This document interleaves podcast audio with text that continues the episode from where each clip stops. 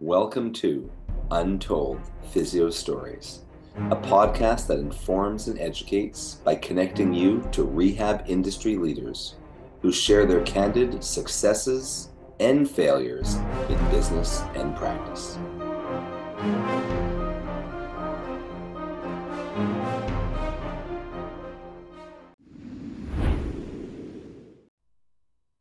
Welcome back to another episode, another awesome episode of Untold Physio Stories, the best physio stories you will hear ever in the history of the world.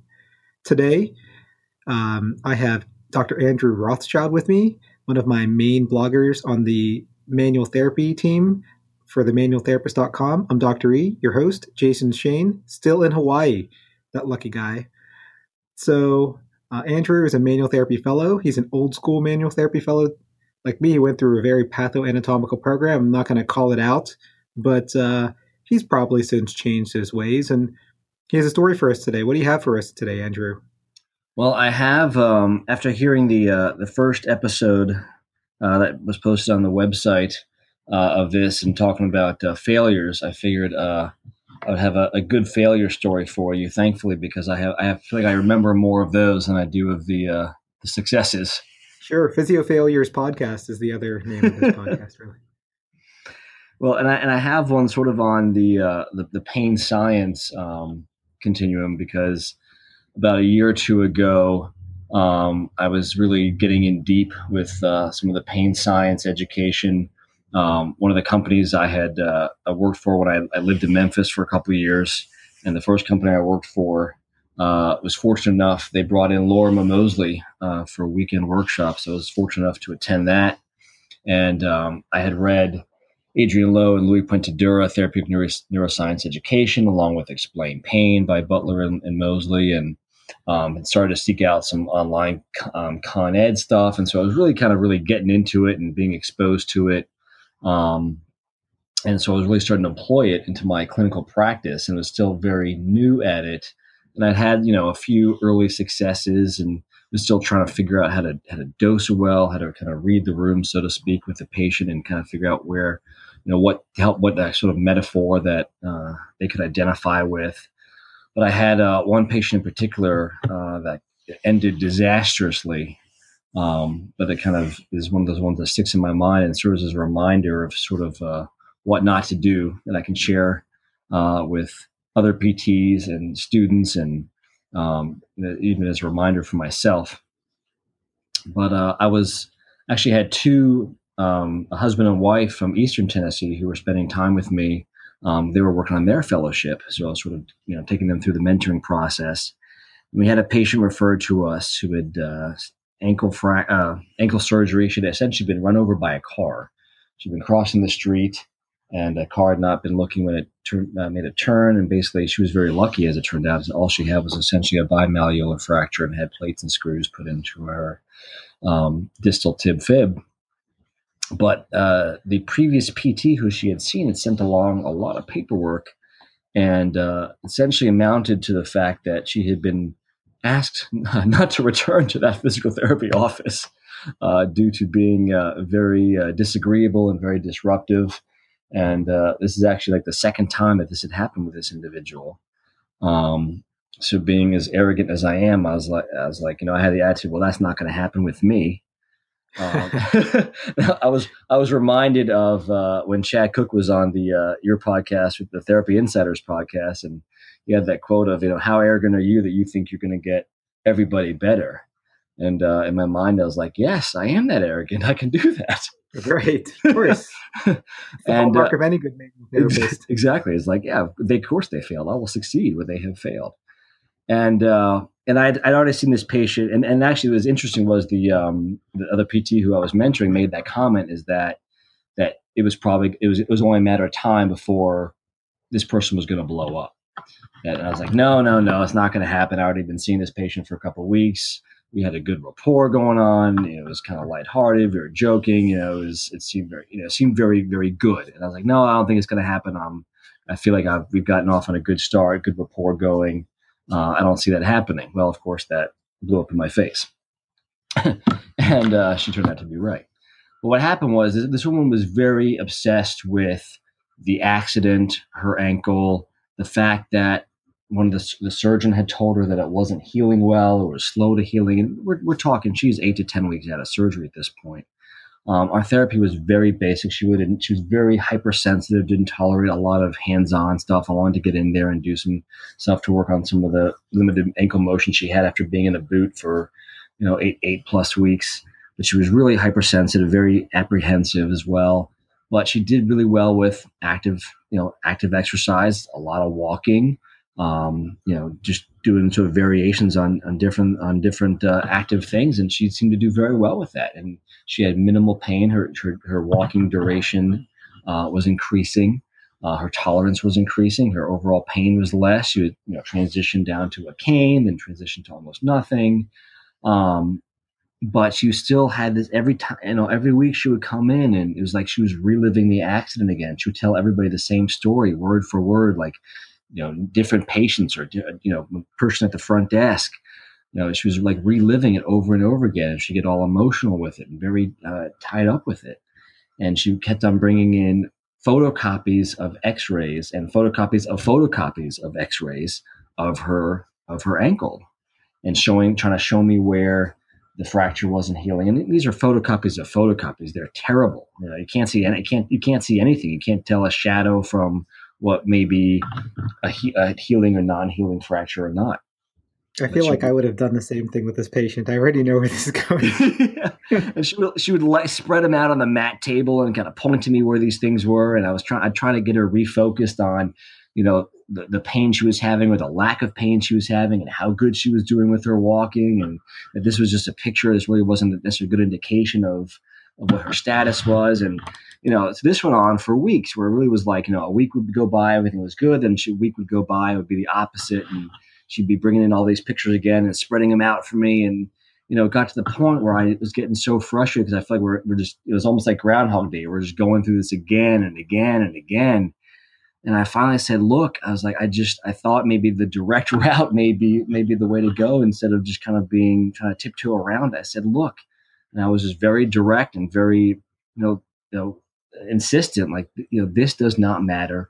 Th- these x-rays don't mean much. I can't tell what's going on in here. I'm not sure what the doctor told you. I said even if it's not healing well it's still you're still doing well. Look how much better you're doing. I was trying to just get her refocus on that and i and she was trying to tell me to look at the pictures and i said I'm look i'm not looking at these pictures anymore. I'm not going to look at them they're not helpful. They're not helpful for you and they're not helpful for your situation. I was like i'm not going to look at them anymore. And i started picking them back up and to give back to her, she got that's when everything went to hell, so to speak. She started she got very upset with me for touching her pictures and picking them back up, and she thought I was going to get rid of them. I said, you know, and then then it kind of exploded from there, and then she essentially went into the into her persona where I could see where previous physical therapists had uh, had uh, talked about and uh, it was essentially she would leave and come back at the office, leave and come back the office and complain and yell and leave the office and come back. And I, you know, I just kind of try to try to calm the situation down as much as possible. And I ended up calling her uh, the next day, um, and she even stopped back in one more time, um, and we talked a little bit. But it was just, you know, it, it that whole episode lasted for you know twenty, maybe almost thirty minutes. I was thankful I didn't have a patient coming in right after her, but it was a very you know it, it, got very heated to a certain point where you know her voice was being raised. She was make, call it, making a scene. She was very you know very upset.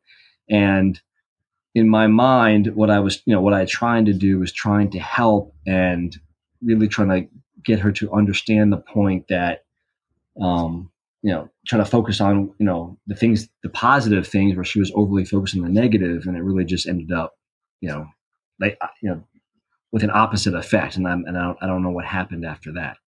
So it's one of those situations where I remember that and I have to remind myself that, you know, patients are in these situations. I mean, they're struggling both internally and externally. They're getting a lot of conflicting information and it's, and it's frustrating for them and upsetting to them. And they don't fully understand what's going on. They just kind of know what they feel and they may not fully know who to trust. I mean, it makes sense they would trust the surgeon. It would make sense they would trust uh, his interpretation of what he's looking at on, a, on an X-ray, and it's difficult to, to to relate that to how they're necessarily feeling uh, with certain activities or walking. But you know, it's it's kind of all about meeting the patient where they're at and you know giving them something that you know they can kind of grasp onto in different ways that they can embrace it. Maybe you know I accelerated too quickly versus still needed to realizing that they just what was working before was going very slowly.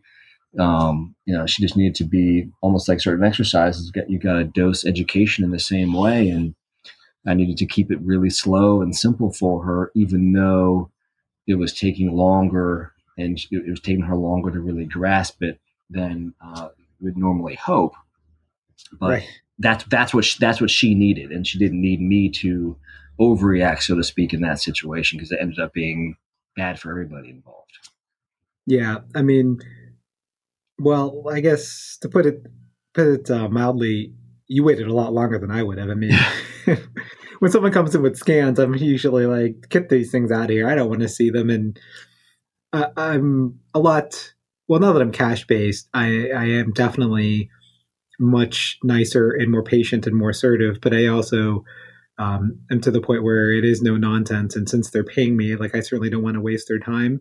But that probably would have happened to me uh, either on the first or second visit with her. Then it happened to you maybe you know several weeks in, so you're probably not doing too bad. And I think that probably would have happened with Butler, Moseley, anyone. I mean, and if you hear those guys talk, they all say they've had spectacular failures with pain science education, where a patient basically blew up in their face. And you know what? That that person is probably you're probably not ready for PT, essentially. Yeah.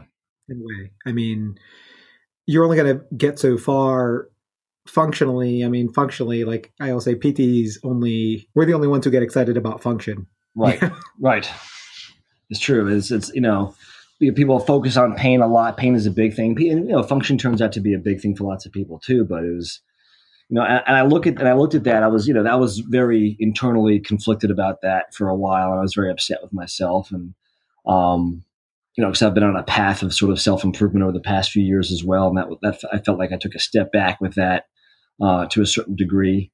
But at the same point, I also, you know, I reflect exactly what you just said is that, you know, anybody who's been successful at anything in life has had spectacular failures. And you see a lot of those quotes all over the place that basically the road to success is paved with, you know, failure, essentially. Exactly. So, so I look at that as is, and that it ended up being overall a very positive thing because I haven't had a situation like that since then. It's been it's been probably a good year and a half, um, and it's been it's most situations that I've had with you know pain education.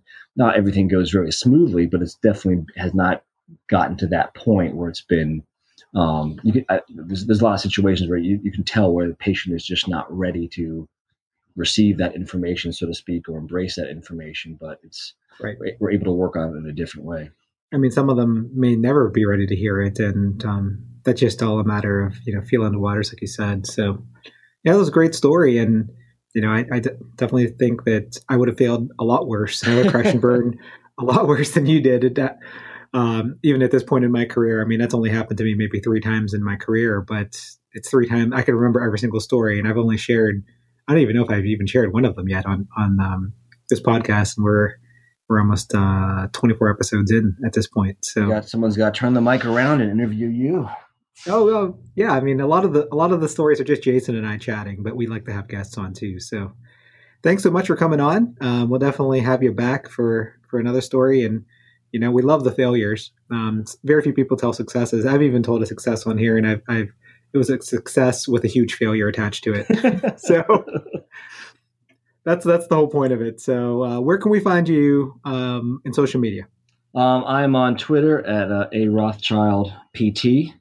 Um, you can find me blogging for you on uh, manualtherapist.com. I'm also on um, Instagram, also at a Rothschild PT. I also uh, I run the Instagram and Facebook for uh, my clinic, which is VCSST underscore PT on uh, Instagram and at VCSST on Twitter.